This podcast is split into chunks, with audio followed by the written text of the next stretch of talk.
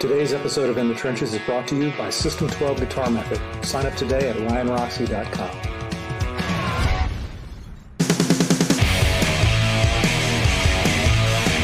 In the Trenches with Ryan Roxy. Hello, hello, hello, hello, and welcome to another episode of In the Trenches. I am your host, Ryan Roxy. What is happening, everybody, as you file into that live chat? Um, we are on the YouTube official channel. That is our home. Although you might be listening to us on an audio broadcast, I appreciate that as well. Or you're listening to us on Facebook Live. It's the YouTube channel, the Ryan Roxy YouTube channel, where I really want you uh, to subscribe and be part of it, part of this live chat. In fact, so much so that Vic, our producer, just put up that subscribe button right there. Hit that subscribe button so you can be a part of our podcast every single week. Um, yeah, I have a different type of uh, backdrop, don't I, today? I'm not in the studio because I'm out on the road. I'm out on the road with Alice Cooper and the boys and the girl, and those are our dates right now. Um, wow, okay, a couple sold out shows right there. We just started. We got two under our belts. We played the London O2 uh, just a couple nights ago, and now I find myself in Manchester. Of course, we um, and now I'm just looking at the back. You can see the back of me right there. It's one of those the best like dressing rooms I could actually find because not only does it have Ethernet cable, it has this lovely cinder block off-white prison cell vibe. So here we are, very in the trenches like. And um, apparently, yeah, we are all accessing out right now. We are on the European leg number two of the Alice Cooper. If you want to find about a little bit more about All Access, you can go right to um, ryanroxy.com. But you're here now. And now I'm ready to start the show. Are you? Here we go. I consider today's guest one of the pioneers of shred guitar. I remember seeing his photo in the local LA music magazines all throughout the years that I was cutting my teeth in the trenches, so to speak, you know, doing my best to make guitar playing and guitar driven music more than just a hobby, but a lifestyle.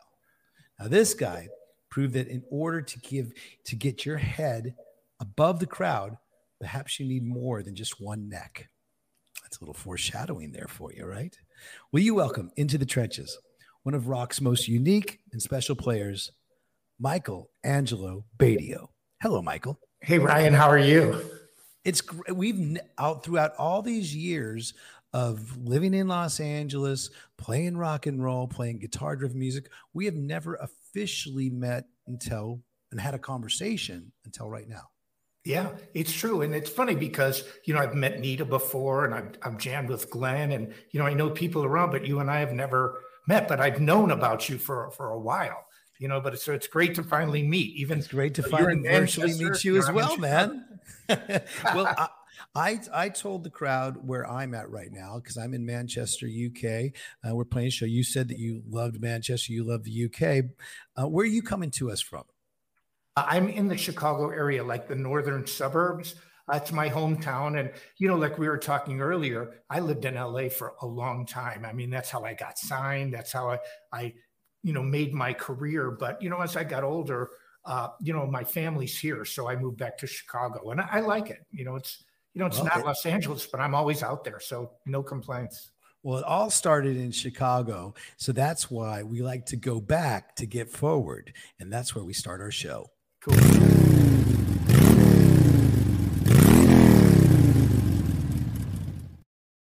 Right on, Vic. That's some good. That's our producer right there, being right on point. Look at him, and he's not at home either. So he's not in Arkansas right now. He's at an undisclosed uh, cabin somewhere in the middle of the of the U.S. So we've got a very international show today, folks, as we do every single week. But Chicago is where it all started for you. Um, yes. What what were the bands? What was the the inspiration for the guitar in the first place growing up there? I mean, for me, Chicago's got such amazing, great music that has come out of it over the years. But what was it? Well, there you go. That's a oh, nice Gibson amp right at, there. At around 11 years old. Look at that's a Teisco guitar and a Gibson Skylark amp. And oh, I don't have either of those, but I'd like to acquire them. But I have a, you know, I collect guitars and I have a lot of the instruments that I used to play when I was a kid, like a Fender Mustang, you know, 60s. And, uh, but, you know, I loved guitar. And here, here's how it started for me. My mom played piano and even the accordion. And I used to watch her play when I was a kid, and she played this one old song. It's it was a song I don't even know where it came from. Yeah, my mom. And, nice and, and it's called you. My Wild Irish Rose. And like, do, do, I can hear it like five, three, three, two, one, one, seven, you know, six, five. And, and I remember being a kid and watching her play it and figuring it out because my ear heard these notes. And and so I was you heard, you heard the intervals. I heard the intervals. I, I don't know. There was just, you know, I think I, there was something about the music that I, I understood what she was doing, and I watched her recording. I figured out the song, but and I played piano for about five years. I didn't take lessons; I just learned by ear. And but when I was ten, the music that I started to like was heavy. I, I, heard distortion guitars and and I said, well, you can't do this on piano. You know, I couldn't get that kind of sound. So I switched to guitar. And uh, nice. uh, from 10 years old on, guitar's been my main instrument. Keyboards is a secondary instrument for me, but I always play it, but I don't, I don't like to feature it. You know, yeah. I, I, like to be known as a guitarist and that plays other instruments, but not the, the you know, the player of many. But I think at one point, your uh, experience with the piano has enabled you to be dexterous with both hands, which eventually has sort of helped with a bit of your trademark, which is multi necks. And it, and I, and again, when I would see you in the LA area on in all the music magazines, whether it was BAM magazine or Music Connection, um, you you had two guitar necks, but right. then I was just dropped a bombshell that it be two became four at one point, and then so we're going to talk about that but there it is the classic uh, the classic michelangelo badio um, uh, guitar of the two yes. necks but we'll get into the four neck in just a bit but again starting with the name badio growing up in chicago is isn't it it's the chicago sounds a little like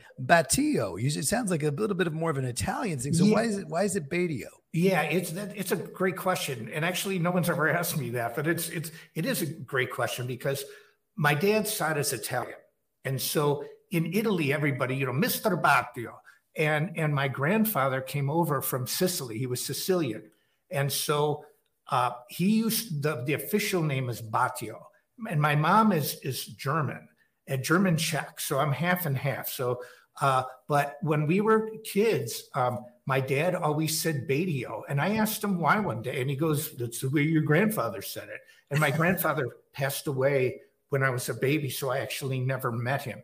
Uh, but uh, you know, I look kind of similar to him. Like he had, you know, you think of all Italians as really dark, where he had blue eyes, and you know, I inherited that. My dad, neither one of my parents had blue eyes, but I do. It's kind of a recessive trait.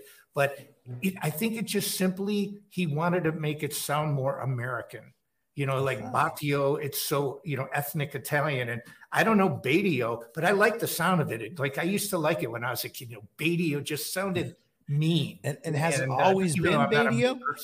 Because I mean, I remember in Los Angeles, it was Michelangelo. Now, have you always had the last name Badio attached to it? Or well, you know, it's funny you mention that because for a while, I, I when I moved out to LA uh, in the mid 80s, I got signed – with a band called Holland to Atlantic Records. It was my first major record deal. And at that time, yes. And, and uh, that's now that's a picture of us in the 90s. And, and uh, one of our promo shots, we did a reunion, but we had the record produced by Tom Werman and, and Duane Baron, who, you know, did uh, Quiet Riot's first album. And Tom Werman you know, did all my favorite uh, Cheap Trick records yeah. and, and Motley Crue as well. And yes. And, exactly. And I, my, the first album I went by Mike Badio. That's what I was known in Chicago. And then this was kind of, this was how I changed it to Angelo. It's my middle name. And I was hanging out, I don't mean to drop names, but I was hanging out with CC DeVille. And that's a good name drop. Yeah, like it, it's we were at the bow, you know, because everybody was at the bow, and we all at the ra- the Rainbow Bar and Grill, friends. Well, that's what he said. He goes, "Hey, you know, I was, uh, I was, we were at this house, and I, I play piano, and I used to use my intimidation arpeggio. I had this thing I would go, the first thing I do on piano, I was like, okay. And, and so, and, and I did it. And he goes, he looks at me, he goes, Hey, Michelangelo, let's get the hell out of here. You know, and, and, uh, and so I thought, you know, that's great. You know, he didn't even know it was my middle name. So I changed it to Angelo. But here's here's where it got weird. In the early 2000s, when the internet really was exploding, you know, YouTube, you know, Napster thing had already been over, you know, everything, you know, this drastic change I had a mail order business and and and I it was real successful. I was selling CDs, DVDs because I was touring so much. And so I your had a, guitar course as well, right? I remember it was a, a lot of guitar lessons. Your guitar Yes. course, yeah. yes, I worked with Metal Method forever, and so anyway, I start getting hate mail. These guys, I'm getting these emails going, dude, we bought your album, bro, and you suck, dude. I'm like, what? And and and, and like people are saying I suck. They're ready. And I, and I, I go, well, what, what album don't you like of mine? I didn't have that many out at the time. And, and me, well, actually, I take that back. It was 2000s. Yeah, I did. I had like 10 albums. So I, I forget that last one. And I go, which one? And and they said like Live in Saguenash. I'm like, I never released an album called Live in Saguenash. So we like went online and. Michelangelo out there. Yes, there's another guy. And so I had Mm. my attorney send him a cease and desist. His attorney sends my attorney back a letter and say, you cease and desist. And, and my attorney, Glenn, who was one of my guitar students, he's one of my best friends. It's a big time intellectual properties attorney. And he, call, he calls me, he's like, Mike, we got a problem. He goes, You're going to have to change your name. I go, What are you talking about? We Glenn?" told him to stop, and then they told us to stop. Yes, And and his his last name is Angelo, and he's older than me and was using the name longer. And and I'm like, oh Ah. man. And so here's what we did. I was uh, I had just signed again with Dean Guitars, and Dean Zelinsky, the founder, not the owner, but the guy from the 70s. He was really great at marketing. I go, Dean, what am I going to do? He goes, Oh, it's easy. He goes, People know you as Michelangelo, keep it. He goes, just add your last name. And he goes, then the people like from Chicago knew you as Mike Badio. He goes, you get the best of both. So that's how I, think I had to add Badio for a legal reason. It was crazy. I love that story. Do you think that Dean Guitars, maybe the owner there, uh, had a problem with Jimmy Dean sausage at one point, and they had the same sort of thing? Yes. Yeah. Yeah. I have no idea. I'm completely speculating on No, that. no, no, but it's a yeah. I mean, even uh, Dean and Washburn, you know, with Dime, because I knew Dime, and that uh, you know they were both making the ML, even though Dean, the original owner, actually never trademarked the ML design, and Washburn had made it longer than the original Dean. So there was a Wow. big war going on. But the owner of Dean that passed away, Elliot, was really sharp. And what he did was he talked to the owner of Washburn, and he said, "Look, it we can be in court forever." and go back and forth, or let's both make it. And and he mm-hmm. actually they agreed. They it was really cool. Both Washburn and Dean could make the same guitar. You know, obviously different, little different headstock, but the thing is, uh, Dean was able to outmarket Washburn. You know, Yeah, well, because Dean- when Dime got got murdered, that was so terrible. Oh, and uh, but but Dean kind of got Dime's name back with Dean more than Washburn. But it was a really, I thought it was a really great way to avoid a huge legal problem for both companies. A- and being that you've been associated with Dean for so many years, and now um, he, he did unfortunately pass away about three or four years ago, you have uh, moved on to another company, which uh, you are proudly displaying right in back of you, uh, Sawtooth, right? Yeah, you know, uh, when when Elliot died, this was actually passed away. Believe it or not, it's a long time now. It's five years ago, and in 2016 he was really sick. And you know, when I left Dean, um, I, I had worked with this music store in LA called Go DPS Music, and I did a, a workshop there. And I'll never forget. It was a Dean workshop. They were a Dean dealer, and I go into the store, and there's only like 20 or 30 chairs set up. I'm like well, this is not going to be such a big clinic today. And I, you know, I'm not, I didn't get bummed about it, but I just, you know, you walk in, you, you see only a limited amount of chairs. So I'm thinking this thing's going to be just a very small gathering. And all of a sudden, the video cameras come up. And this is the first time, this is around, I don't know, they streamed 2013. something. Yeah, it, this was the first time I'd ever realized uh, that I can that they're broadcasting it online, and uh, next thing I know, there's thousands of people online, and, and and so really what I was, and then they put it up on their site, and you know, it got maybe three hundred thousand views. It did really really well, and, and uh, it, I it, I'd never seen a clinic done like that. I knew you could do it, but they actually pulled it off. And I re, and that's part of Sawtooth. They have a retail store. They have a, a, another company called ChromaCast, where if you go online and you want a guitar stand, picks, you name it, any accessory, that's their company. But in I that really, first picture that Vic showed, do they actually sell the curly cord? Yeah, yeah. I wondered everything. and uh, but I really love Sawtooth. The, the you know they're bros. So it's like I deal with the owners of the company. You know they're they're great business people. They're LA based. So my mind, even though I live in Chicago, I lived in LA for so long, and you can relate. It's like it changes you. It's like this LA thing gets in your system, and it's you know it's really it changed me from Mike Beatty. Like I look like a Geico insurance salesman, but I moved out there, and then you know I became you know look like a rock star. Angelo. Yeah, I didn't even know I turned into it you just hang out with people. You you start to look like who you hang out with. Next thing you know you go back east. You're like you look you go, like an, I, you know like I've become CC DeVille. Help. yeah but uh but I really no, I love, love I love CC CC and I actually I, I, remember when he used to come into Guitar Center um back in the 19 early 80s when I worked at Guitar Center on Sunset across the street from where it is currently. And I would work the effects uh, department and CC DeVille would come in and back then his name was Bruce Bruce, and he was just, you know, he was just as much of a Cheap Trick fan as I was. We're both huge Cheap Trick fans from, you know, obviously Cheap Trick from Rockford, Illinois, in that Chicago area. So, I mean, we were we were all sort of influenced and uh, wanted that heavy guitar uh, sound. We liked pop music, but but we also liked it with with heavy guitars on it, right? Yes.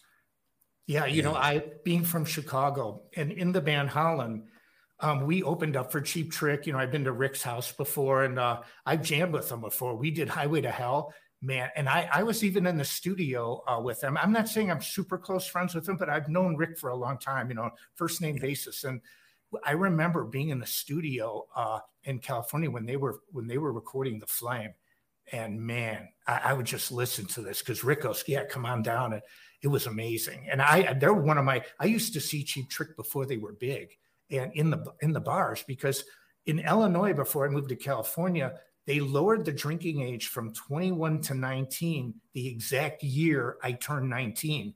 So I had two years of going into the clubs uh, that that a lot of people didn't. I just lucked out by my age. So at that time, yeah, yeah, that's me around that time exactly. And uh, I, I would see Cheap Trick. I would see this band called MS Funk with a an unknown guitarist named Tommy Shaw.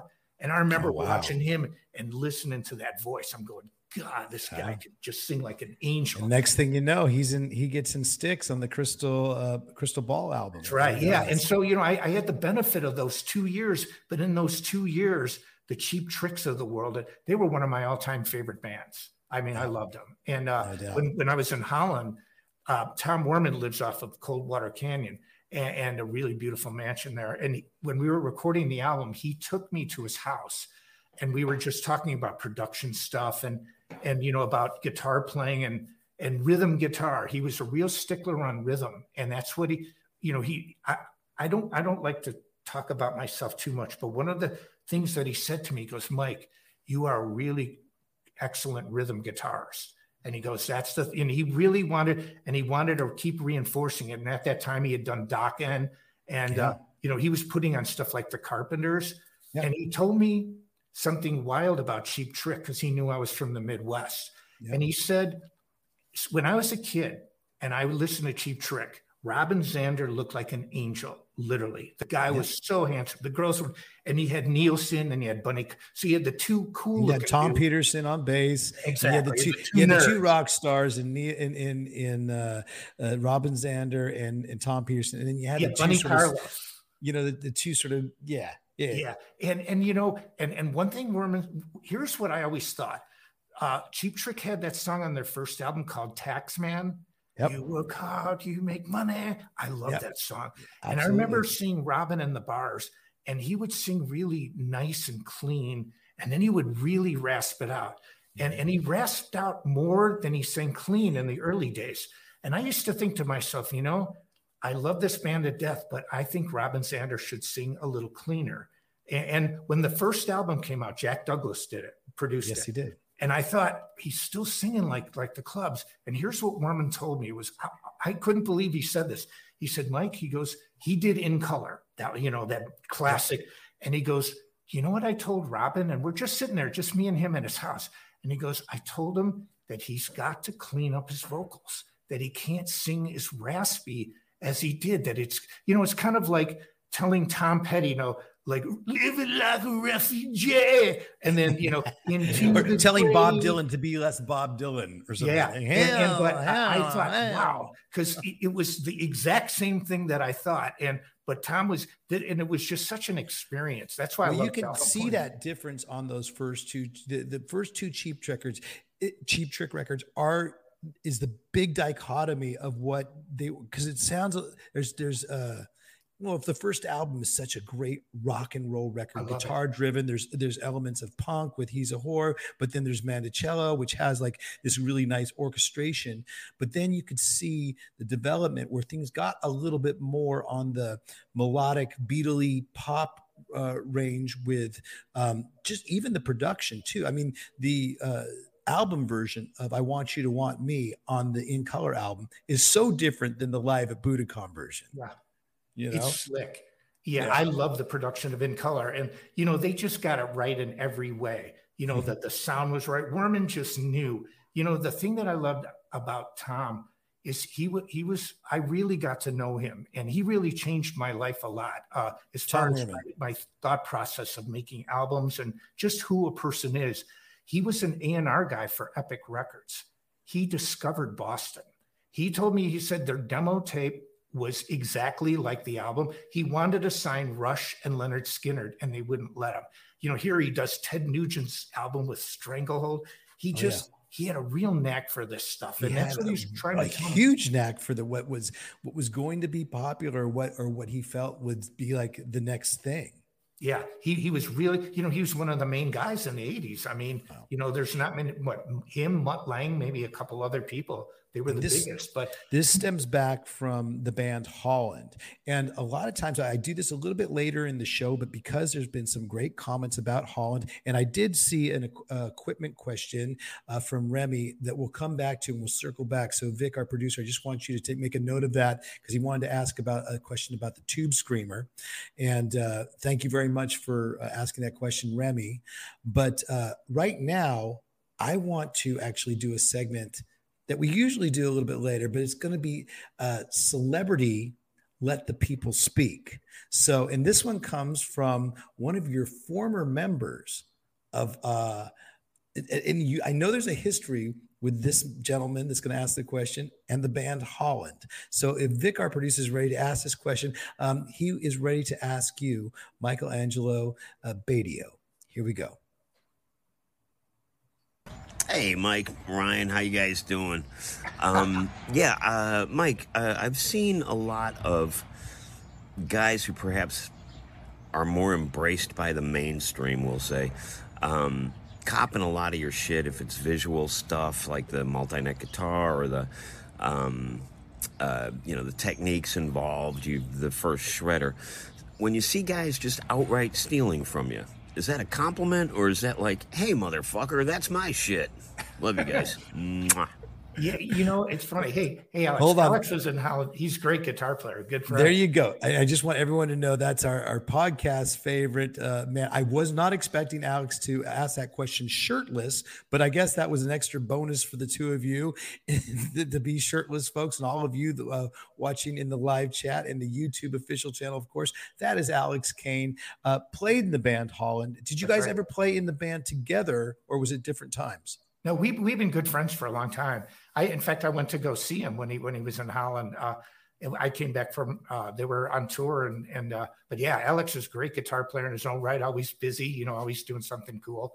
And so, what do you think about that question he asked? When people, death, what do you think was, about the question that he just asked about when people um, do the same sort of things that you have sort of pioneered? Do you take it as a compliment or compliment, well, or do you?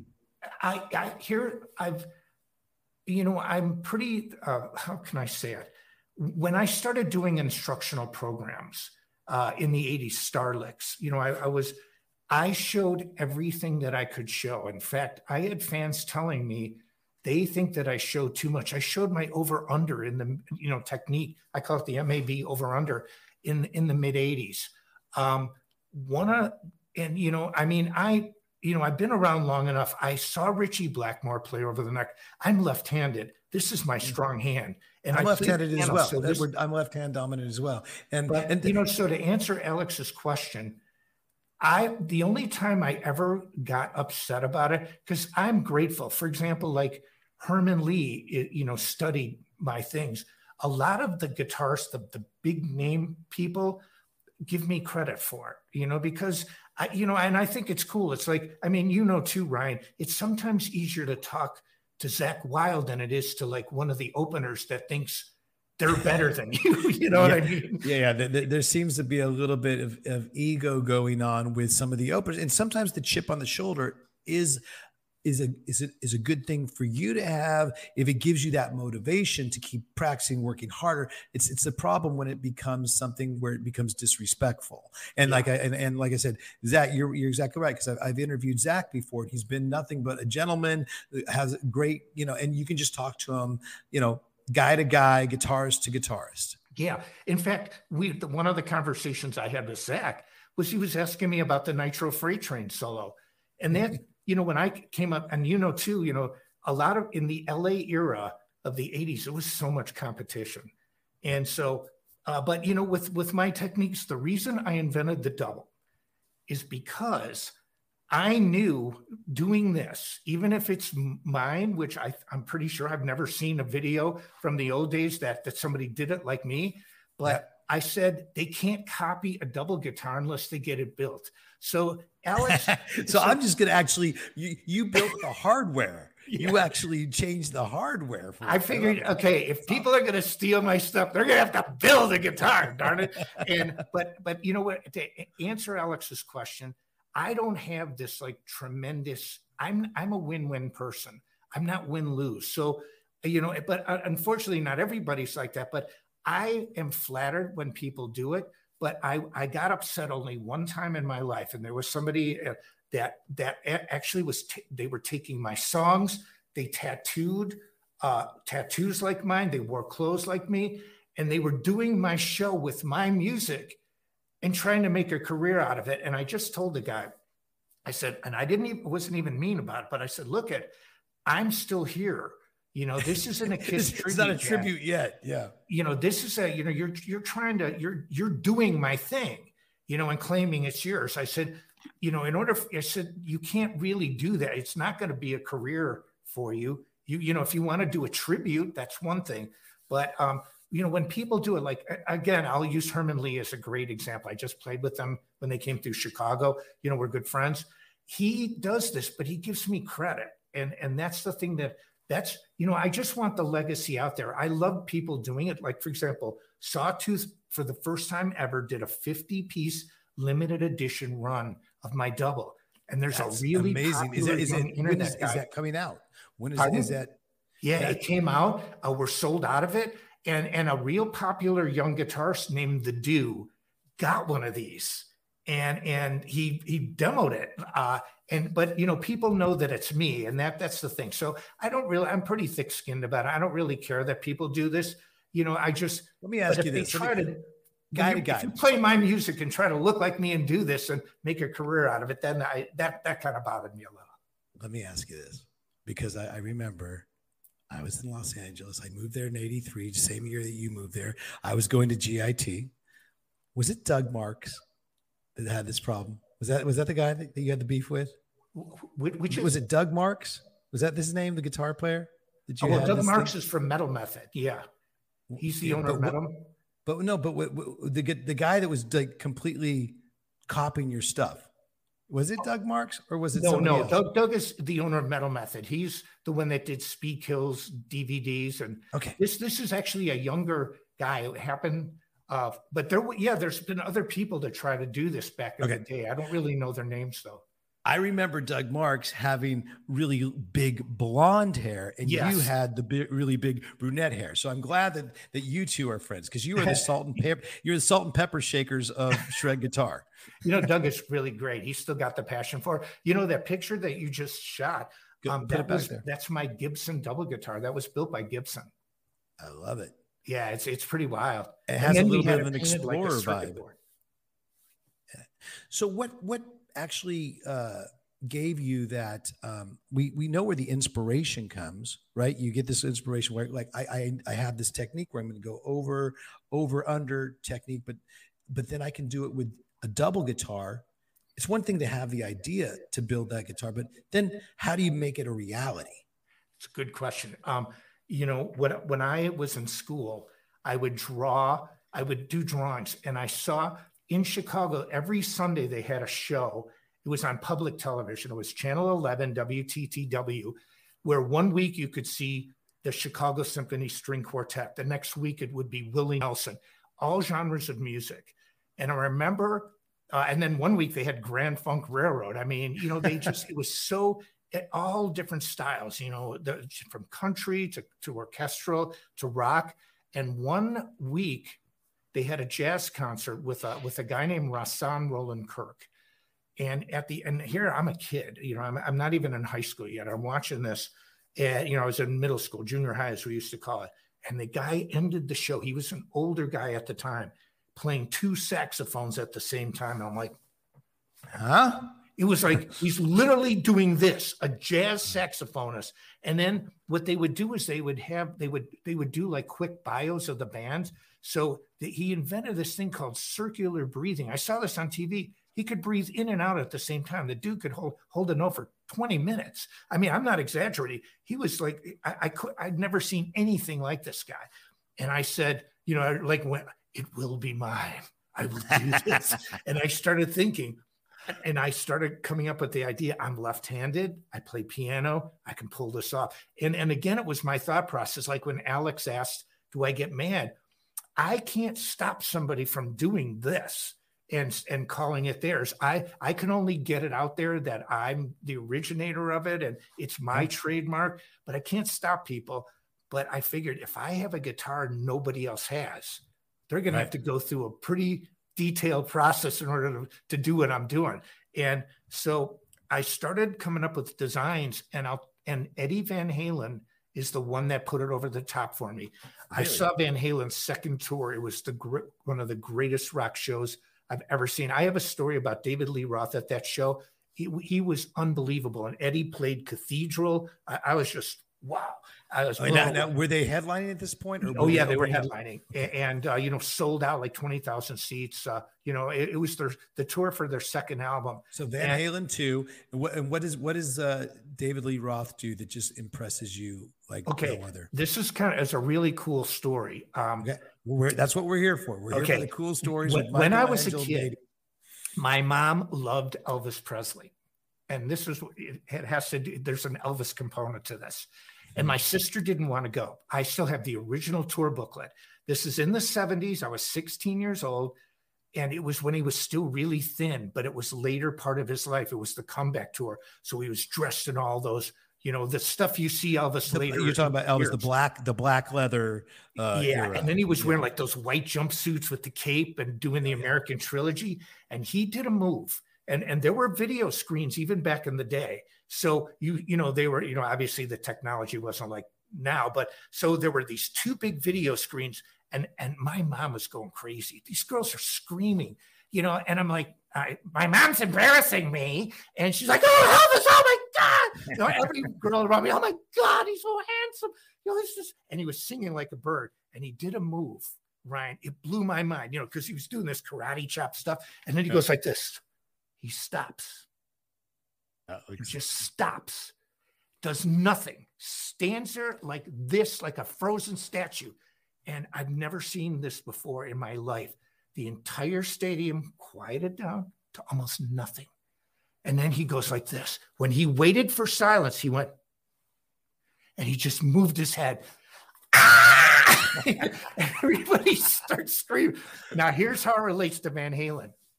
This is the era where David Lee Roth had the lion's mane and he had the body of a Chippendales dancer. I mean, he was cool. Yeah. Alex Van Halen's got three kick drums. He stands on the drum riser. I saw this. This is not an exaggeration. He does a scissor kick like, and, he does the. I know that. I've thing. seen that picture before. Yeah, Touch, he, he touches off his and he lands like this. And what does he do? doesn't move. I He love does it. the Elvis move. He stands there perfectly still, and the same reaction happened. And I didn't know it at the time. It was only after it happened I put the two together. The entire stadium quiets down, and he did the same move. He just tilted his head. They had the big video monitors, the same reaction. It was like seeing, I've never seen power like when you can control an audience like that. Yeah. I mean, that was that was sheer power to me. I've never seen it. You know, I mean, the control Roth had, he was that cool. Roth Elvis must have saw the cool. same show that you and your mom. So that's my story. Yeah, no, no. Roth must have seen that same exact tour uh, that you and your mom saw at that point. You Mhm. know, so that answers the Roth part. Part, but what did Eddie Van Halen do at that show that actually put the the uh, thing over the top for the double for the guitar. After you know, I've been a huge Van Halen fan since day one, but I also realized I don't play like Eddie at all. You know, and I never try. I for a long time I, I didn't even tap because I, I didn't want to steal his thing. I said, that's him. I, it's not me. And you know, I re, I put him in the Jimi Hendrix category that there's no possible way you can notate a, Van Halen solo. I could write the notes out, but unless you hear it, you have no idea really what it sounds like. And so anyway, I was looking at I'm I'm in the process of like in my brain kind of figuring out this double guitar. And you know, I know it's going to be like this. I used to do drawings where the two guitars are like this, kind of biblical. And, and, you know, I said that's not going to work. And then I saw a picture of Van Halen. It was a full body shot in like Hit Parade or Circus, one of those mags. And he's standing there and he's got his guitar up like this. And I and I look at it, and it, it's like that's it. And so I, I'm I draw. I'm not the greatest drawer in the world, but I love to draw, and I'm pretty good at it. I had tracing paper, so I put a sheet of paper. I traced his image. I flipped it over, and I saw this. Wow. And I said, "There is my double." And then what I did was this is kind of kind of funny. I, I have a protractor from when I was a kid. It measures Yeah. angles, a little half moon I remember. thing. I remember those things. You you used them in geometry or in some sort of school. Yeah. And so what I did is I measured, like, here's 90 degrees. I just measured it. It came out to be about 115 degrees because here, it would be 90 degrees. That's not really a double. So it was like this. So it was about 115. So when we made the first double, we just kind of literally took a right handed and a left handed guitar, put it down on a bench, kind of eyeballed it to get to this. We I took the picture of Van Halen that I had. I, I put them both together, cut it out. So that was my template. We kind of eyeballed it, got it close, chopped it, and there's my double. And then the love it. mechanism to put it together. That was another, that was a real tricky one. Now, see, right out of the gate, I can see where that angle that you have makes complete sense. Why Van Halen would do it, and why uh, Slash used to do that. You know, when I played with him, he'd take his Les Paul just to get it higher, right, and, and, and easier to play. That's why you'll see him play at that angle a lot now because it is easier to play your guitar Exactly. because he's always string it so low and i love to string my guitar low too but when i use that same trick you know i definitely i definitely uh pay homage and uh borrow it from slash's move because that it does make your uh, hand and your both hands easier to play right Yeah. Well, you know, if you look at like, you know, with my lessons, I always the you know, knock on wood, I've never ever been hurt. And you know, it's like there's a lot of difference and and you would be a, a the, you're a perfect example. You're out there touring it, you're doing it for real on a high level. So if if somebody's going to get hurt or not, you are the authority to say it. It's kind of like talking to an NFL running back or a quarterback. And so when you tour like this, you know, uh, it's easy to sit and I'm not, I don't degrade it. You know, I'm not trying to criticize anybody who just sits at their computer and plays, but it's a different world getting up there in front of people, and standing doing it for real. performing yeah Yeah. Performing. exactly. performance and practice are two completely different things You're yeah, right. it's two different worlds. And a lot of young people, they're they're more focused on being internet influencers than actually doing you know the tours and performing and where that was my goal but i found that when you play with your guitar like that the angle of your of your hand your wrist it's almost straight out like this and it's yeah. really comfortable to play. See sometimes when you bring it down look at that. You know it, it kind of your your hands but when you keep your guitar up it's really comfortable and I, I think that's it. one of the. You know what? This dovetails into. I, I, swear, I was gonna, folks. I was gonna save this for a little bit later because it's a very, very another celebrity let the people speak uh, question. But I, I, I, would feel remiss if we didn't get into it right now. But Vic, you have to run the animation for let the people speak, just so people know what it is. But folks, this is celebrity let the people speak. Come on, Vic. Hallelujah. Hallelujah.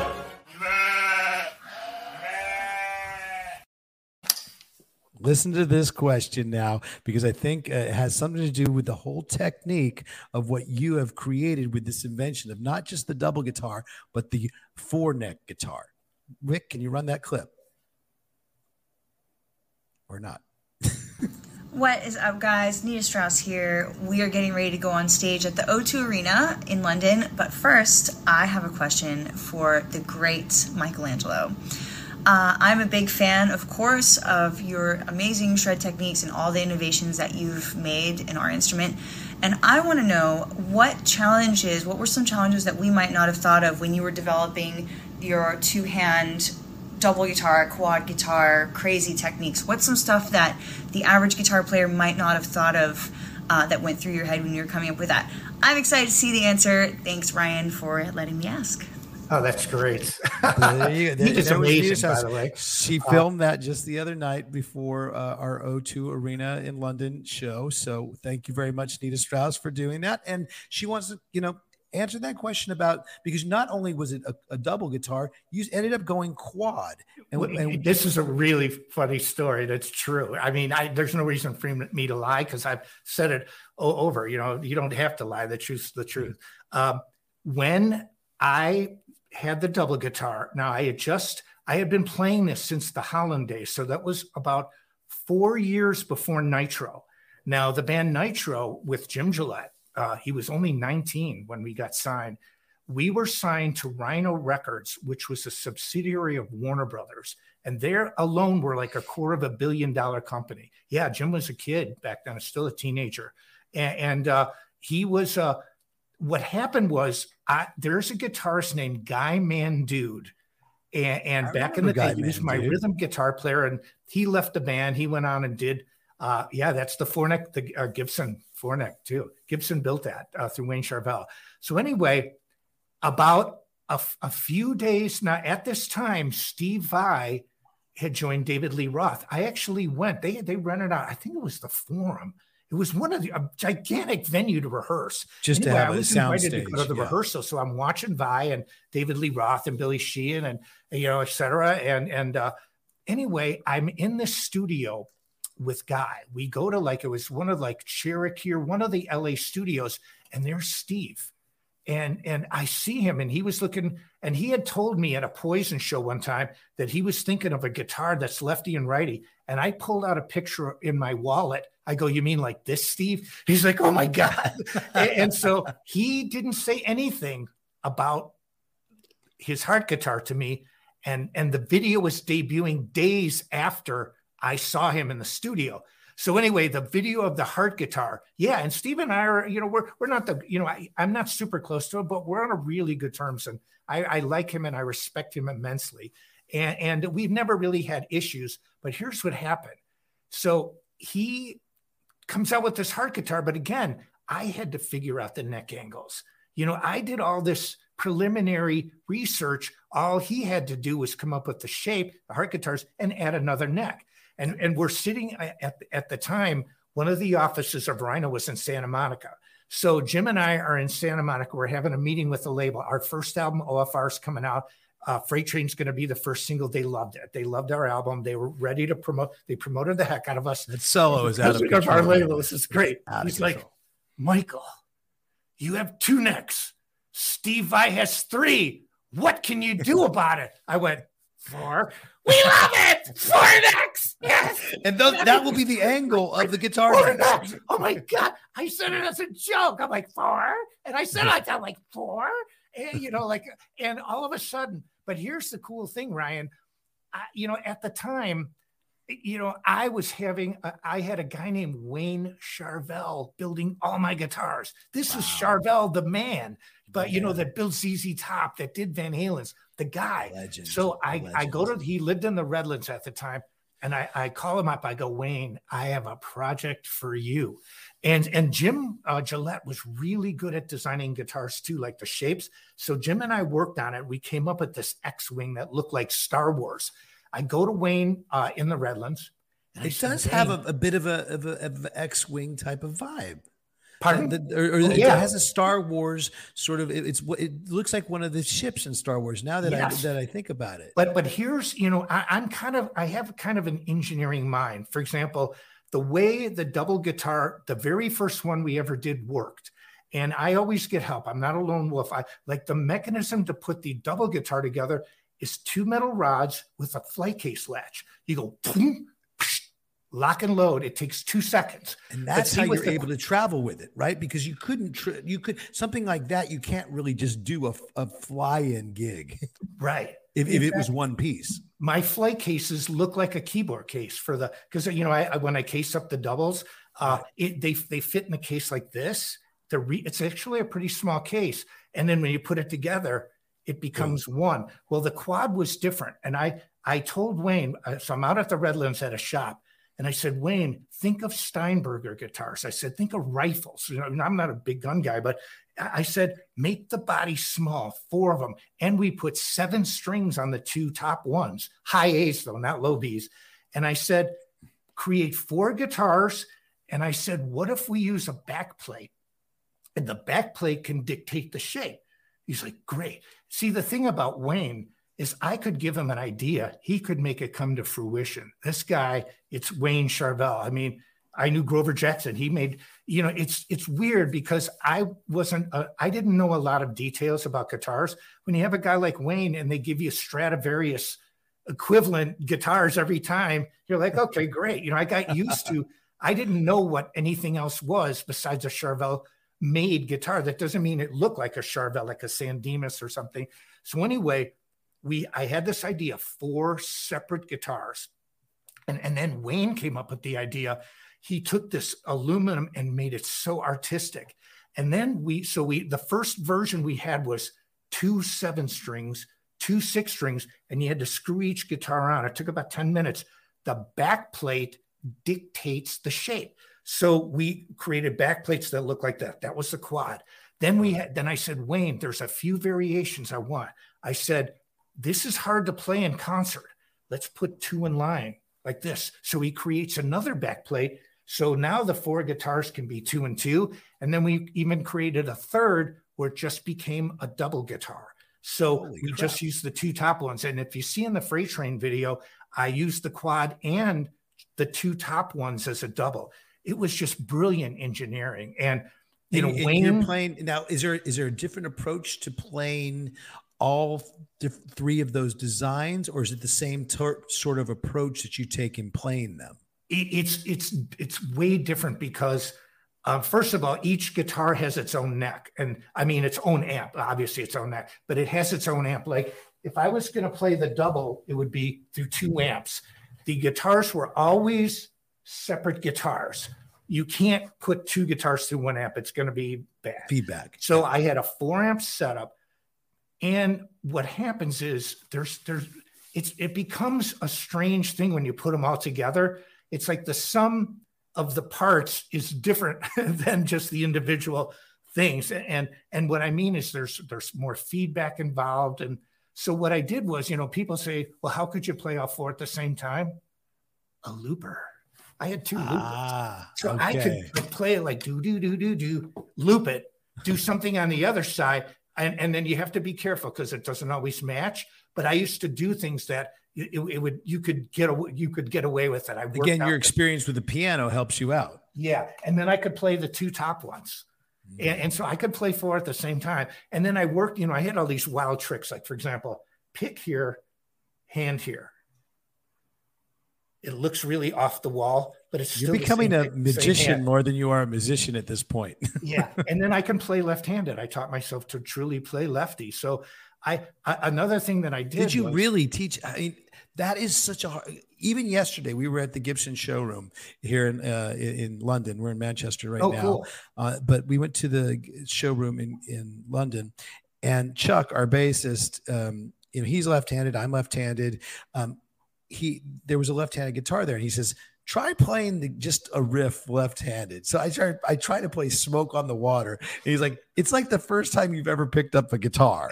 It's weird. yeah, it is. You know, you know, when I was growing up, being left-handed, I used to like. We used to take like badminton rackets. I did, and then I would draw guitar shapes on on paper and, and like make pretend I was air guitaring. But I always air guitared lefty. And when and when I was ten you know, I, I didn't work yet. So my dad goes, Are you sure you want to play guitar? And I go, Yeah. We there were no lefty guitars available. And so I got this Teisco for like 35. I think my dad the one in that first photo that we had. Yeah. And he that. goes, and and and, he, and we could only find right-handed ones. And it felt so weird. And he goes, my, I'll never forget. My dad goes, son, you'll have a great advantage playing a right-handed guitar being left-handed. Translation: if you want to play guitar at all, you better learn on this because there are, are, no left handed It guitars. is kind of a financial decision. But then again, my and here's my theory on this, and I've said uh-huh. it on the podcast before about why people ask me, like I tell them I'm left-handed. They go, Well, why don't you play guitar left-handed then? And I say, here's exactly the reason. Um, when the guitar first started, uh, it was pretty much important because your left hand would be more in a stationary position and this hand would be doing arpeggios everywhere. So it was important for your right hand to be uh, dominant. But with the invention of the guitar pick going up and down, up and down at a very fast uh, speed, but then opening up the guitar neck to go up and down in later years, it became more important actually for your left hand to be dominant. So I think I've been doing it right all along. Yeah. Right. You're, and, and, you're in Manchester with Alice Cooper. That's funny. And the and, and the other thing is, I tell people, you never see a left-handed piano. That's right. know, you're exactly right. And you know, I I made that. It, it's interesting that you said that. I made that uh, uh, observation when I when I, I used to do a lot of guitar clinics, and I really loved it. And I don't do many anymore, but but I, I I toured all over the world doing guitar clinics. And I used to tell people think of the double guitar not as two pianos, normal, but as a right handed piano and then reverse every key. This is a truly left handed guitar. Think about playing a left handed piano and a right handed piano at the same time. That's really weird. blowing my mind. And, then, and that's what it's hard. And, and you know what I guitar. did too, Ryan. That that I read an article one time. I never got to see Jimi Hendrix. So It was a little bit. I, I just it, it, just never worked out. And uh, you know, it's a little. I won't say it's before my time, but it kind of was. I was too young, and and, uh, you know, just at that age where I, I wasn't going to concerts yet. We just missed it. You know, Elvis like was one of the. You know, that was a few years after he had passed away, Hendrix. And and so, but I read this article. It was again one of the big rock mags. I don't remember it said Jimi Hendrix played guitar in more positions than any person had ever done. And I thought, what did that mean? So one of the things that I did with the double is I wrote a list of things of what what can you do with this? You know, can you you can play this way? I can play in unison. I can play in harmonies. I can play harmony melody. And then I said, let's get bizarre with this. What else can you do? I, I remember I was, do you remember the country club in Reseda?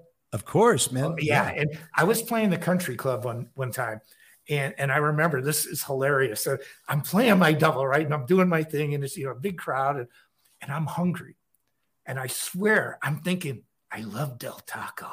Taco Bell sounds good. And I'm playing, thinking about quesadillas and hard shell chicken tacos. I'm playing like this and I'm hungry. And it's like on autopilot. You know, I'm looking like I'm into it, but I'm I know what I, have done this solo a million times. I, I, I can do it in my sleep. And I'm Del like, Taco had the best quesadillas. I I, I thought oh, Del Taco had a much better quesadilla than Taco Bell. I agree. And I'm thinking note. them quesadillas with the hot sauce. And all of a sudden, like, and then that voice in my head goes, What are you doing? You're on stage. And I I literally did this. On stage at that time, I went, and I just flipped my hands like this and started playing in harmonies. And, and then my brain goes, Del Taco. and and well, uh, wait a second. That's that's a total audible move that you pulled. Pardon? That was an audible. Like like if you're talking NFL, you, yes, you, you are looking at the line, you're maybe seeing the defense, and you just pull an audible. You yeah, chitch. Yeah, but I, then again, isn't that a little bit disingenuous because isn't it true and this is a fact or fiction question and you usually pepper those into the show um, that you played on taco bell ads when you were a session musician in chicago? So weren't you really not being true to your taco bell roots when that happened? True. No you it's are true. fact folks it's a fact. Well that is correct and i did. I was I did a lot of session work in chicago and you know, if you think about Chicago at that time, Oprah Winfrey, daytime TV, Chicago. Jerry Donahue, Chicago. Uh, Jerry Springer, Chicago. All the daytime talk shows were in Chicago. They were the jingle market of the US. I did Taco Bell, United Way, but I like Del Taco better. you can't get it in Chicago. Like it is said, true. Del Taco is Del- such a for me. It's such a Los Angeles thing, and it was like, I mean, I don't even know if they even still have Del Tacos, but it, it was like, yeah. I mean, this episode wasn't supposed to be all just about Del Taco, but apparently we've uh, covered the gamut on it. But we've covered the gamut on well, so much you know, of the double guess, guitar, the quad guitar. Go ahead. well, you know, for me, the point was you know, that my mind just started to wander. I was getting bored. And, and I think that anybody who has a lot of stage experience, every once in a while, the evolution of what you do moves forward because you might do something one night where you go and you incorporate it in your show. And so when I was playing this, I, I was just, I was playing harmonies, diatonic harmonies and thirds. And I had done this for so, you know, for years already. I was just getting bored of it. And so my mind started to wander a little bit, uh, a lot. And, and that's when I said, you know, I better cool it. And I, I literally, I, I was at the country club. I just went like this. And I mean, I switched and I nailed it. It was luck, part luck and, and part just because I had, I, and I'd never practiced this before. Whoa. And so then it became part of the show. But it, and a lot of this stuff is by accident, like the four neck guitar. You've got two, he's got three. What can you do? Four. You know, yeah, I mean, it, it's just the way it's playing on stage. Amazing. I mean, a lot of what I, I, learned everything, the over under, everything was was developed from performing. You no. know, and and uh, and the the quad too.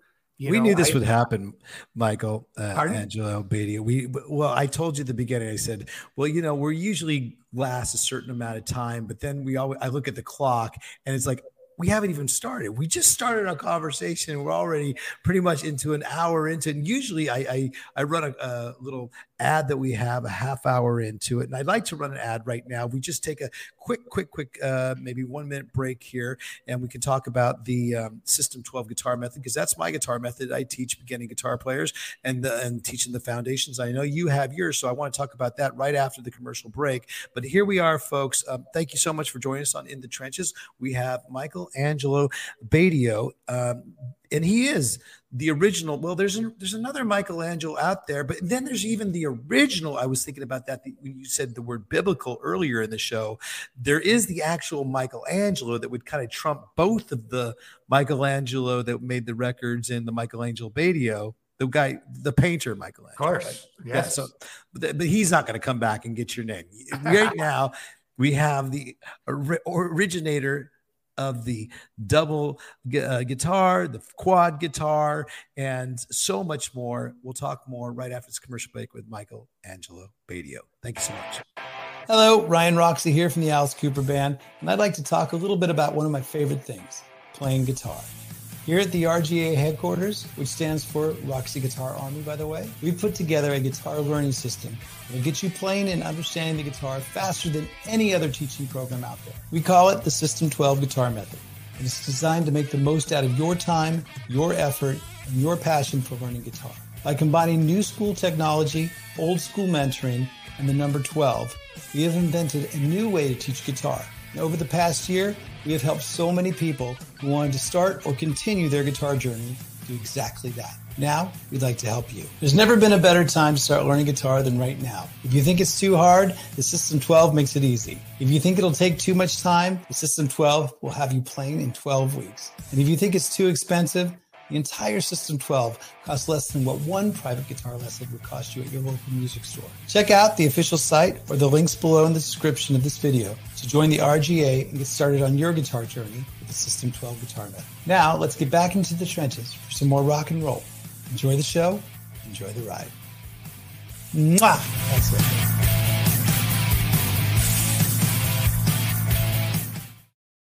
So there you go, That's folks. Uh, that's some information about the System 12. And uh, we are here with uh, Michelangelo Batio, who has an, his own guitar uh, system, and he's been teaching lessons as well. And um, you you don't teach guitar privately, but you have worked with some pretty famous guitar players and uh, worked with on certain lessons and techniques with guys like maybe Tom Morello, Mark Tremonti, just to name a, a few uh, great guitar players that you've worked with. Is is that uh, are private lessons not a thing for you, or do you just like to you know share knowledge with an, somebody else? With with Tom, he grew up in Libertyville, which was really close to the music. You know, he grew up in Illinois, so um, I didn't actually know that I taught him. Uh, he came up to me at a NAMM show in the in the '90s, and he I, I was just standing there, and he comes up and he said, "Thank you," and I looked at his badge. I go, "Whoa, this is Tom Morello," and, and he goes, and I go, "For what?" And and you know, I, I was like kind of shocked, and he goes that I, he took he said he took lessons from me that he had he was taking lessons. It's a store called the music gallery in highland park. They're still there. I've known i've known them since i was 16 years old. And it's a very affluent area of illinois. And and uh, but tom said it was a musical epiphany because uh, he said uh, one uh, uh, a quote that he had speeditis because you know my method it, it's pretty simple you know it starts here it's like a triangle you know you have to coordinate all three parts and uh, so Tom was in person. Mark and I, you know, it's hard to to just say I gave him lessons. Really, what happened was we were jamming buddies. And, and you know we, we got to meet each other right when he started Alter Bridge, and I became real close friends with him. Like you know, I know his family really well. I, I was at his house, and we would like before concerts, like uh, he, you know, Alter Bridge, we would we would just jam for hours. And then, you know, he did a couple of Creed reunions. I'd go backstage. We'd spend the entire day. So, and and Mark is is you know he's a very disciplined guy, and you know he'd be like, okay, Mike, show me something new. And so you know, and I talked to him about my technique and and and and he's played on like three or four of my solo albums, and so it was. But it, it, the what I did was it, it kind of functioned as like an overseer, you know, where, Gotcha. where like I watched you know, because knock on wood again, right? I, you know, I, I, you know, I've never had a hand injury, but I'm so meticulous about like hand position and, you know, I want to economy of motion. I want to move as, you know, not Economy is a great- this but great even word. this, or Yeah. like with my double guitar, um, we just did a video with a guy, Rob Scallon, and he's a young internet influencer, millions of We're going to talk about some of these collaborations that you've been Yeah. going that have been He- going viral. I pick it upside down, levitate it, and play. And, and I mean, people never even thought of it before until Rob, who's a pretty big guy, he went to play it and he he almost dropped it. It's not easy, and, and but I'm very conscious about keeping myself healthy uh, finger wise, and so that's kind of the stuff that I would talk to Mark about. And but Mark's really just amazing.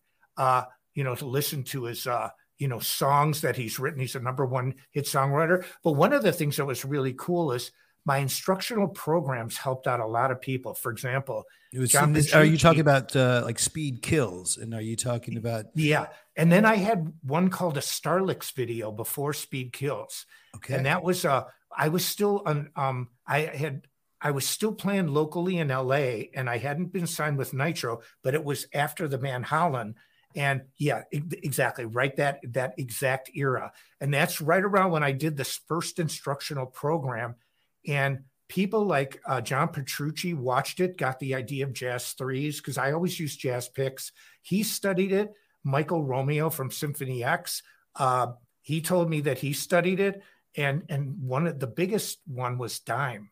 I'll never forget this. I was in Nitro, and Yeah. Dime saw me in concert before they were big. Cowboys from Hell had just come out. I didn't even do Speed Kills yet. We were in Florida recording our second album, Nitro, and we were we went to this little club.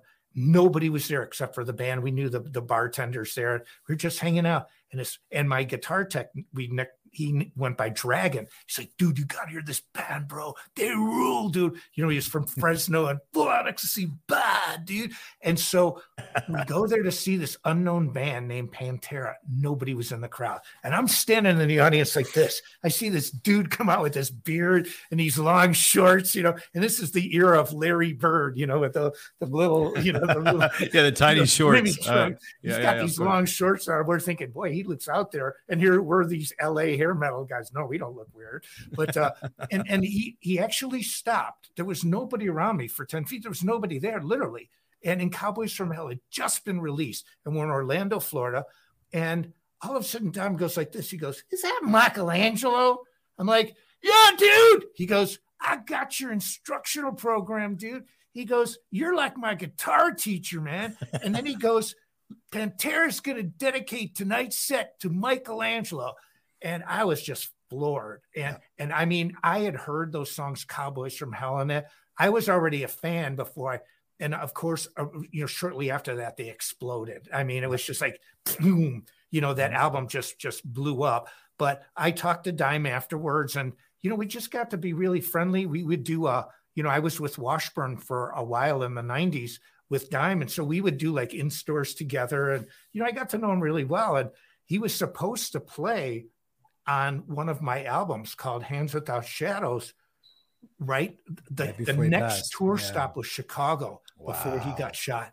We were Wow. we were just devastated. I, I mean, we had There's the been way too much up. of that. Pardon? You know, even it, it- well, the shooting just you know has been way too much of that in our current climate. Still, you know, senseless stuff. you know, um, uh, you know, I, I know this is an off-topic thing, but when I knew Vinnie Paul, his brother, pretty well, and we would go, you know, because of the Dean, you know, Vinnie was with ddrum, that was a Dean company, so we would go to Europe and and you know, we Vinnie would, you know, we would congregate like in these different music uh, expos, you know, like in Frankfurt, Germany, the Musikmesse stuff, and Vinnie used to always have a bodyguard with him at that time called Cowboy. And so it was me, Vinny, uh, David Vincent from Morbid Angel, who's our close friend, and we were sitting down and we were we were had a really nice dinner in Germany and we were drinking beer and and uh, Vinny told me I I would never ask in a million years, you know, what happened. I mean, how rude can that be? You No, know, no, no, no, I would never But He ever was he was up for sharing. And Vinny sharing. talked to me about it. He talked to me about what happened on stage. He's like, he goes, man, he goes, the only thing that saved me was my drums. He said the guy was pointing the gun right at his face and shooting, and it was ricocheting off the hardware of his drums and his drums. And I'm like, I, I till this day, you know, I can just picture us sitting there. And I mean, me and you know, Yeah. like David were just like, we didn't say a word. I mean, no comment. What you know, I didn't ask him about it, but I can only imagine the the feeling of, of that. You know, a point blank Yeah. range, and uh, you know what what's you know to live through that ordeal. It was just Mm. something else. Mm. And that and and literally after that, you end up. Um, that's what you're both working with Washburn, and then um, you also work with Dean as well. So I mean, there's so much history between the two of you, you know, and the fact that he was your Star Licks, uh, you know, protege. And I do have to say this in all honesty. Uh, there is another name to add to that Star Licks list because here I am guilty of that, or actually proud to say that I did uh, take some Star Licks lessons as well. They were Yeah. a great company. It- yeah, because you know what? I remember now borrowing from my buddy that was at um, that I had gone to GIT with because I wanted to learn some stuff and I wanted to learn some licks, and Star Licks was the way to do it. I love Yeah. it. And and and the speed kills as well um, with a bunch of other your instructional programs because you are always putting out new stuff like whether it's um, instructional programs or some of these videos that you touched upon earlier um, that you have put together with these young internet influencers. Um, how is that going right now? And what are some of the new projects in the works for you? Well, well thanks. Uh, you know, I think, and again, I mean, we're, we're, we're live on your show. Uh, so you've, you've embraced this concept too of, you know, creating, you know, uh, you know, media uh, platform for yourself and celebrity online. Um, what, what I did is you know, there's so much great guitar playing that's out right now. It's incredible. And I love to keep up with the young players, but it's reinforced something with me that I can't worry about trying to sound like the newest guitar player.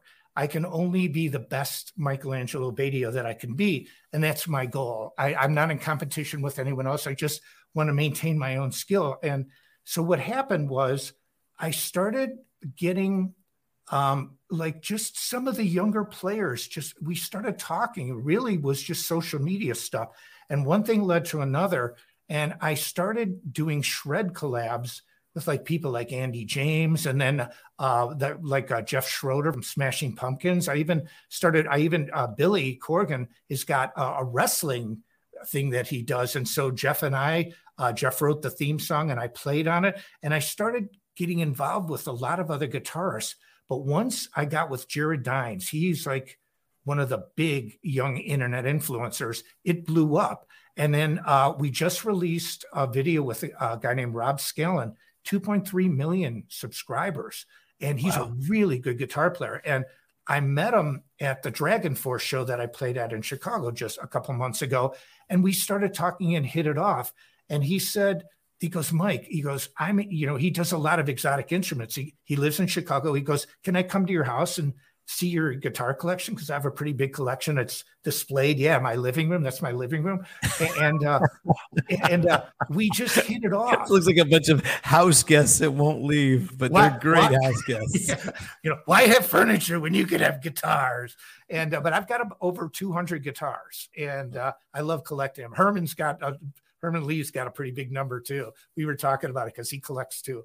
And whereas John Petrucci doesn't, he doesn't care. You know, there it doesn't mean I'm, I'm, it doesn't make me any better of a guitarist. I just I love guitars so much. Yeah. But anyway, yeah, Rob came over and he he's such a great video editor and he's really knowledgeable. He's really good. And and you know, if I've learned anything, don't underestimate people. But um, he approached it like me. We were like kids, like we're just talking. And I and my quad guitar, I had it rebuilt uh, on one rebuild because the original one got stolen.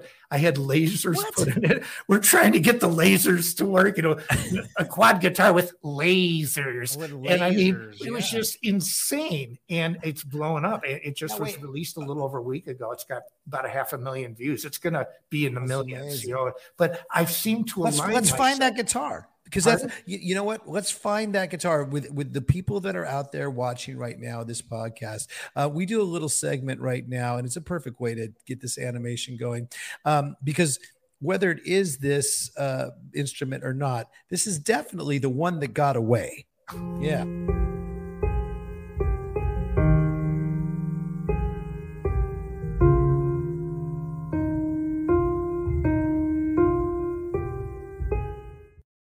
Thank you. Usually, the one that got away is about a piece of gear that you had to sell at one point, or whether um, you know it got stolen, which is obviously this quad guitar. So, what's the story? How, when did it get stolen? How did it get stolen? Do you know who stole it, and how can we get it back? Well, the the quad, the original one that I used in the Nitro videos, we only had it for two shows on the tour. And we ended up our second, our first tour date was in uh, like San Diego. Then we deadheaded it to to El Paso, and then from that point, it was just you know a lot of dates in a row. But the very beginning, you know, we had that day off, so we had um, at that time the label was giving us a lot of tour support. You know, we had our own production. We you know we had our truck and you know for for a baby band as our manager used to call it you know we had a, a, really huge support the label really liked us and and in all fairness jim was just the coolest guy like the singer Jim and I really have never had an argument. First, he killed me because he's a black belt Gracie Jiu Jitsu, but he's just a genuinely good dude. And and we always he's in the good mood. Like I like to be in a good mood.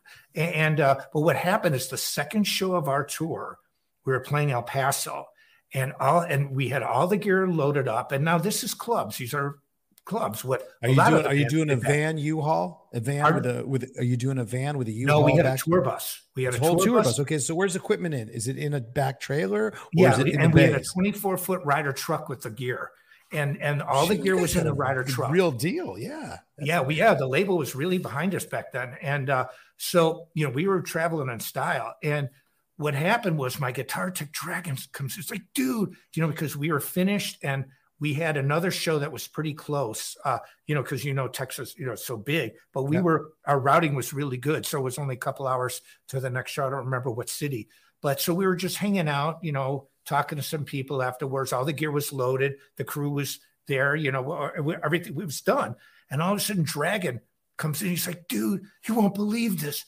They broke into the Ryder truck, just took my quad, and the quad was gone. It's And somewhere. it, it's gone. And I'm like, oh man, You can't you can't pawn shop that. You cannot. and So it was definitely a it was definitely a, an orchestrated hit because why wouldn't they take anything else except the quad guitar? So it had to have been either a hardcore fan or a very disgruntled girl. Uh, you know, back I don't know. It was Yeah. it was the '80s, but uh, you know, where do you think it is now? Well, what happened? And see, one of one somebody just put up uh thing. Where are you going to pawn a four neck guitar? That's the question we had. How the hell are you gonna how are you gonna sell this thing? Yes. you know and so what it? happens is we we the next day because we had time because the next show wasn't we we visited some local pawn shops and you know we didn't know you know it was too early but we said look at if you see this you know this this is guitar stolen so we put the word out now it was we didn't have the internet at that time so we were limited to just going to different places and calling you know and then during the tour we would call like local pawn shops we got you know like a list of a bunch of them we never found it. And so we surmised that it's probably a collector that took it. Maybe some guy wanted it. And it's, you know what I mean? Just who knows? But here's what's wild. Now, this was in the late 80s. So we're talking 89, it gets stolen. In 2004, I'm going, I'm touring England and I get an email from a fan and he goes, Mike, you won't believe this. I said, What? He goes, There's a guy that bought the, the top half of your quad uh, because he collects Charvel guitars, you know, The top only Wayne. the top half. Yeah, and he's and he's bragging that he's got Michelangelo's half of his quad. Now I'm going to London, and so I talked to the and I'm doing a tour of England and uh, among other places in, in like a week or two. So I contacted the promoter there, and he arranged. It turns out it was a kid, like a teenager, and his dad and him collect guitars. So what happened was we arranged, and I was I was livid. I was like, and Yeah, then you know, because this guy. the guy's name was Mick, that Mick Seymour, that that was uh, the guy that I work with in England. And Mick goes, uh, Michael, uh, they want you to give them fifteen hundred quid uh, for the guitar. That's what they paid for. I go, I don't want to pay for my own guitar. And I thought, have the exact same story. That's crazy. you know, you know, bastards. And, and, you know, and I, but I, I thought, okay, fifteen hundred pounds. If I can get my guitar back. So he worked it out. We met, and he claimed that he didn't know it was mine, but I do have the proof that he knew it was mine. But I didn't care. You know, I wasn't there to argue with him. I get my guitar back. It was in horrible condition. Uh, I got the two top ones back, but we never got the two bottom ones back. We don't know. There's so the bottom is missing. yeah, the so bottom of two the Michelangelo's original. Is it? Is it? Was it the original quad? Yes, the original Wow. one. It had original Kahler seven strings. It was it was the one in the freight train video, the Nitro video, the four neck guitar. The two top ones were left handed, and the and I got the back plate of the quad and the back plate of the double returned to me, but the two bottom guitars were never. We never They saw them. be somewhere. And, They gotta be given the condition of the top two, they were really bad shape. If they might be in a vault in Japan, but they got to be some. Maybe Rick Nielsen has it in his vault. He's got a lot of guitars. I don't know. Yeah. But the, Yeah. here, I have this funny thing is I have the exact same story of a GMP Flying V, uh, Korina uh, 58 Beautiful. replica that was made for me that Uh-huh. got stolen out of Alice Cooper's uh, warehouse. It ended up years, years later being uh, sold to someone in a Canadian music shop. They we found at this point the insurance had already been paid out. Blah blah blah. The guy offered. He goes, look, can you can buy it back um, if you want from what I paid for it. Um, I'm, I'm making you that offer because now I know it's your guitar. And at that point, I just said, you know what? And he, and he was a fan too. He was a fan of the band. I just said, you know what? You keep it. If I ever really need it, I'll. Um, I appreciate you offering that, but if but if I ever really need it, I'll, I'll ask you for it. But right now, that this is yours. Now you already paid for it, you know. And so because he didn't know it was stolen when it, when it happens. But uh, yeah, that's a crazy story, man. I, but let's find that bottom half of that I'd guitar love to. right now. we we put the word out forever but you know you would think with a unique guitar like and, and I don't mean to, to drop names. I mean, you know, we work with the people we work with. Uh, Please I drop was whatever upstate- names. We love this is a podcast. We need as many sound bites as possible. So drop Yeah, all the names you want. know, it's the way it is, you know. And anyway, I was in upstate New York doing a uh, a workshop, and Joe Bonamassa' dad owned a music store and, up in that area. So we arranged for me and Joe to meet because we had never met. So we meet. It was private, you know, and we were laughing because I he uses Jazz Three picks like I do. And I had Dunlop make, I have my own special color. It says Michelangelo Batio, and they're blue Jazz Threes. Well, he has ones in gold. So we were comparing our guitar picks, and, and he's a really cool dude. And and he he was there. Uh, he bought these two Marshall stacks, and he's into collecting some, as you know, some like serious vintage guitars. I have about 20 vintage. Most of my collection are guitars that I have acquired, a lot of USA ones over the years that that are special to me, where Joe actively hunts them out. And, and uh, but we were talking about like, you know, I, I said, Joe, what do you, you know, you're going on stage with 59 Les Pauls, man. You know, you're touring with like the cream of, you know, Stradivarius, you know, not to bring that word up again, but he goes, he goes, yeah, he goes, but you know what? I'm not worried about it. Cause that's what I asked him. Are you worried if somebody steals it? And he said a great thing. He goes, no, because they're so well documented. Where the hell are you going to sell them? You know, and and that's very true. You know, but um, you know, my quad, it wasn't so much it was documented. It's so unique.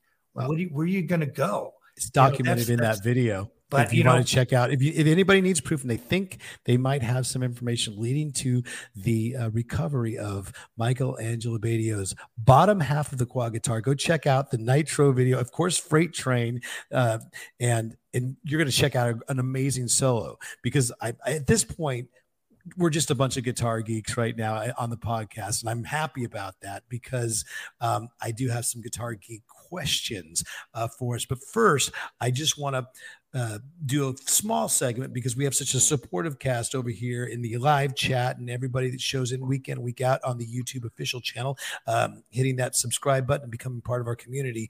We have a thing called Fan of the Week, and I'd like to uh, introduce that right now. What do you say, Vic?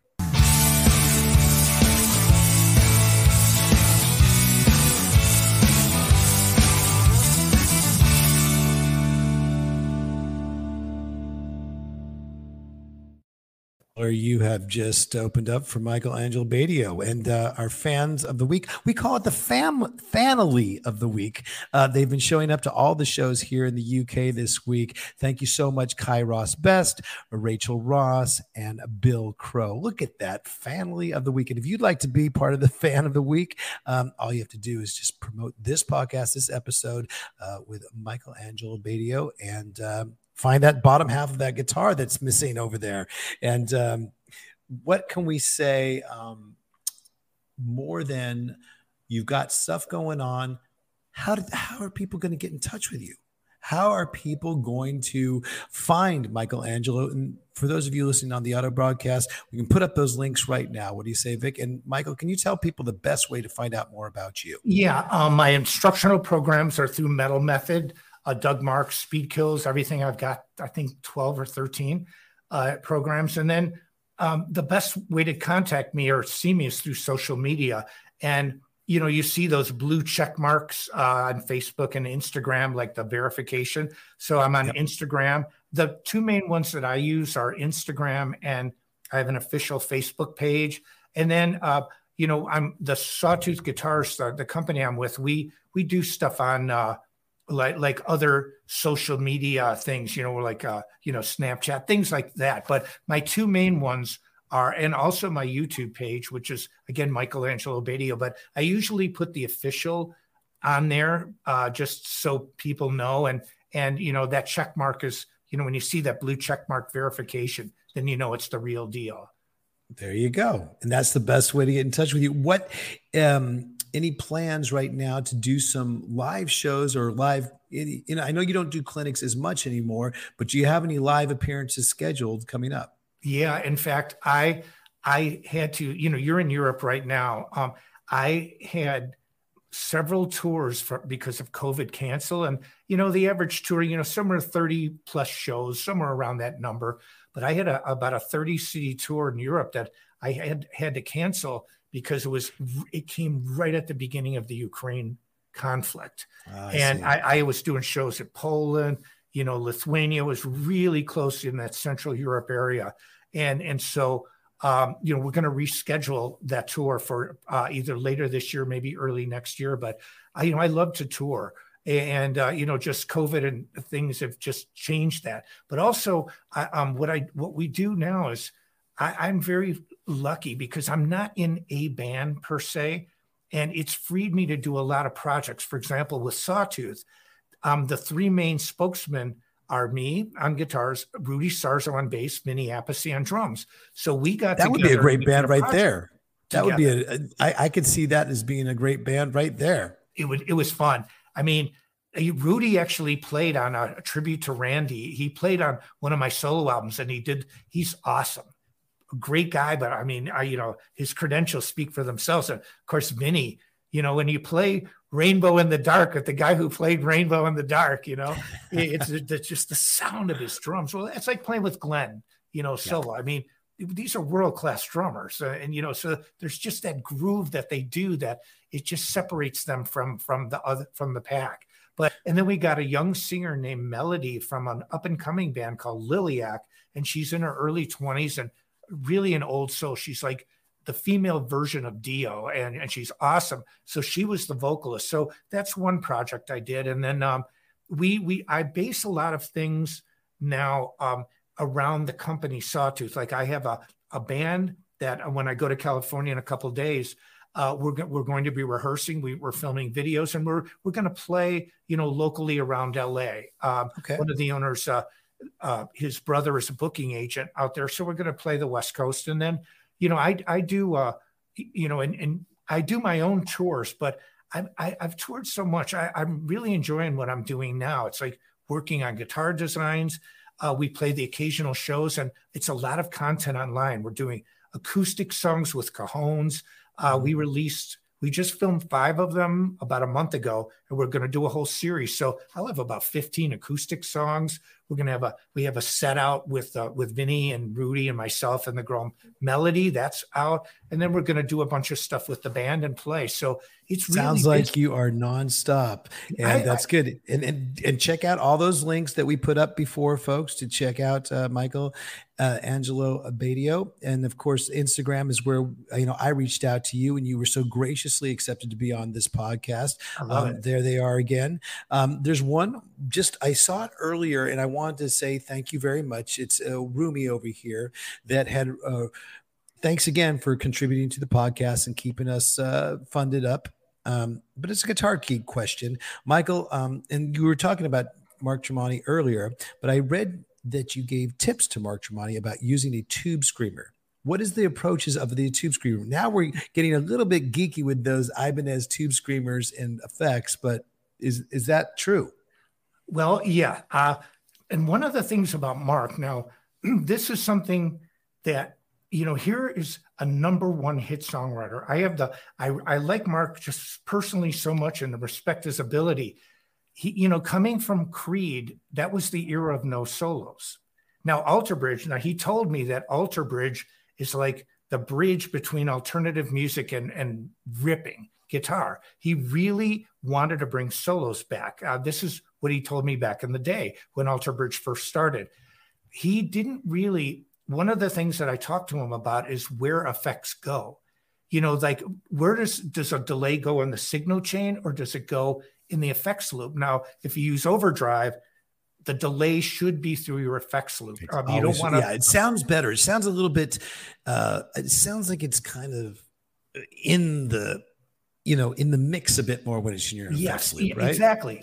You know, because you you know if you put a digital delay through distortion, it's going to sound terrible in the signal chain. So it was stuff like that. But but the tube screamer, way back in the day, I was in New Zealand. This is in the early '90s touring, and I found an '80s tube screamer. I paid like 200 bucks for it. And this was like the holy grail yeah. uh, of two of sounds. I keep it in my studio. It still works. Um, I've never taken it on the road, but I there's and I can even tell you the frequency that that mm-hmm. it's 1K. What I learned over the years, like Dimebag had that, he had the smiley face. He had the scoop. Yeah. I have the sad face.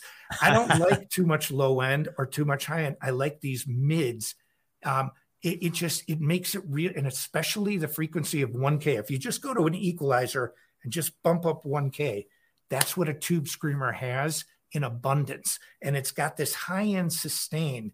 These TS9s to me were magical, and so I have like 10 of them because I stomp on them so hard they break. So I would just, and I don't endorse the company. So I just buy them.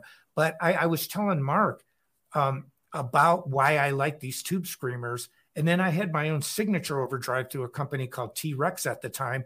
And he used to use the T Rex overdrive. He said nice. it was very similar, but I look for this bump in the 1K area and you can hear it. You know, I'm no frequency expert. I'm really not.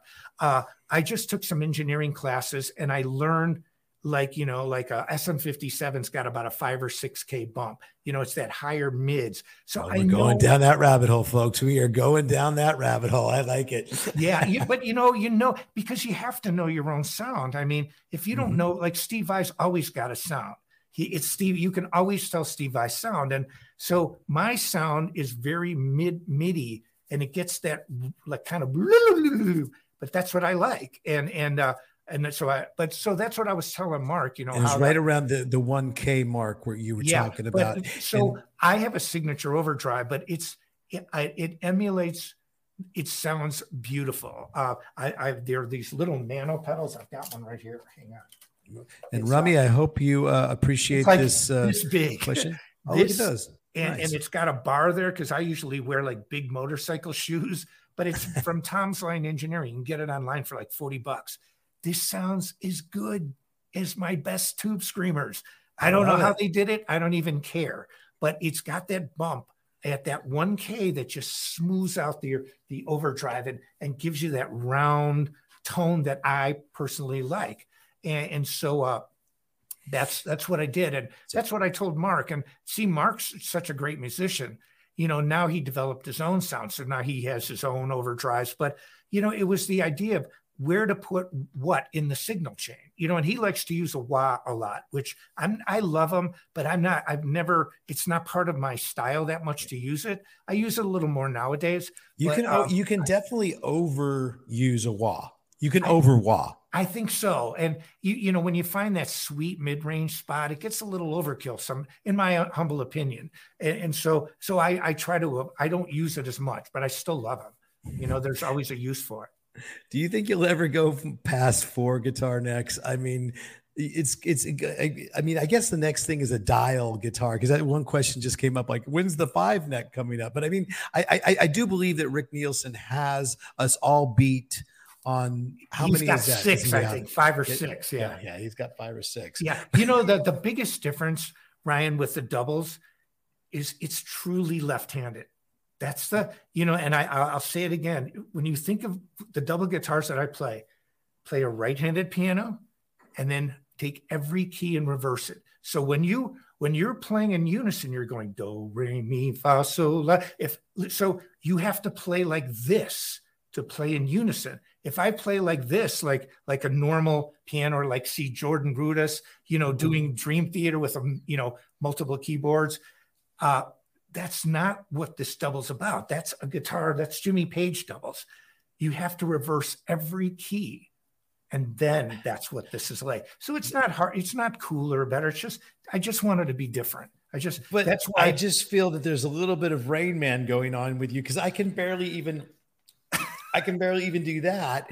And and you've got, I mean, have you ever taught a course on how to play a quad guitar? Well, not the quad, but the double. I I took on um, and we we did a crowdfunding thing, you know, and I was real successful. And I've only done it once. Uh, well, actually, we did it twice, and uh, but one was not just me, but for myself, I did one. And I met a student, a young guy named Philip from from the French part of Canada. He this is like I, I worked with him because I really love this story. He got into a horrific car accident Mm. and his hand almost went through the steering wheel. Can you imagine the force of that? And Yes. and he was a really good death metal guitar, you know, like doing down picks, you know, 250 BPM. Da, da, da, da, da. He was a great death metal right-handed guitarist. He lost the ability to play right-handed, but he found he could hold a pick and play lefty. And so I taught him, you know, online, I taught him how to play left-handed. And because he, he sought me out and we talked, and I don't like us, like you said, and I, I don't teach privately really at all. And, and uh, you know, but he was something special and he had the work ethic. So I worked with him on it and he couldn't do anything, but I showed him hand positioning, how, what, he, what he needed to look for, the way there's two disciplines of pick. You, you either keep your hand off the fretboard. And there's a lot of uh, examples. Al Di Meola's one. Joe Bonamassa does that a lot too. Or you you're like me and John Petrucci. You you keep your fingers. You on. anchor it. You almost Pardon? anchor it. You either an- you, anchor it. Yeah. Exactly. You anchor or you do not. And then some people like Joe Bonamassa does a little bit of both. And I think all of us do a little bit of both. Yeah. So, um, but Philip had this non-anchoring, just free-floating mechanism, which is really good. And so I showed him, and then he ended up like he's in a band now. You know, they're getting signed, and uh, you know, so and uh, it, it, he's a great, but he's a real success story. I mean, when you think you've had a bad day, it wasn't bad enough to put your hand through a steering wheel in an accident. And so, you know, and, and but he was an inspiration to me. It was like, and now he's got a double he's working all this cool stuff. I'm like, yes, I love Well, it. I mean, if that didn't qualify you for being one of the uh, forefathers of shred guitar, then and passing on the knowledge to uh, someone that actually really, really uh, came to you know that knowledge came for him at such a good point in his life. He needed to have that. You gave it to him. Um, it's been a thrill having you know one of the pioneers of shred metal uh, and shred guitar. Uh, d- d- does that title weird you out or do you accept that title i mean do, do, do you feel that the word shred was is, is is disparaging or do you feel it as a compliment Great question. Really, that's it's a great question. I'm a student of music.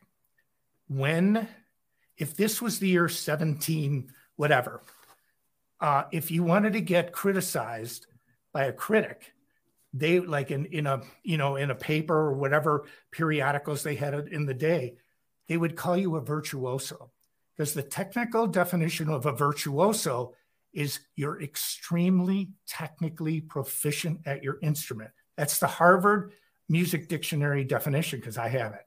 Uh, and I, I have a degree in music. Doesn't make me better, but I studied history.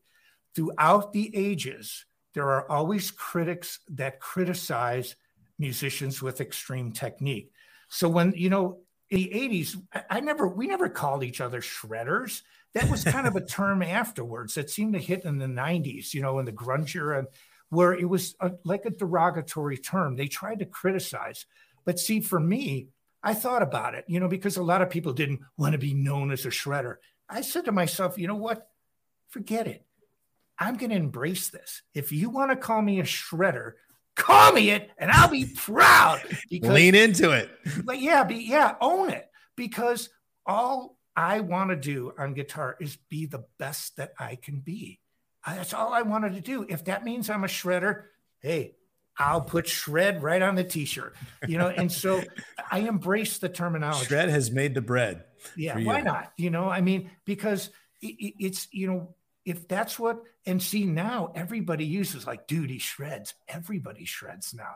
That Yeah. you can't you can't stop good. You know, people try all the time, but you know, it's like the word virtuoso. You know, Mozart was called a virtuoso. It was a derogatory term. It's like saying he's a mindless shredder.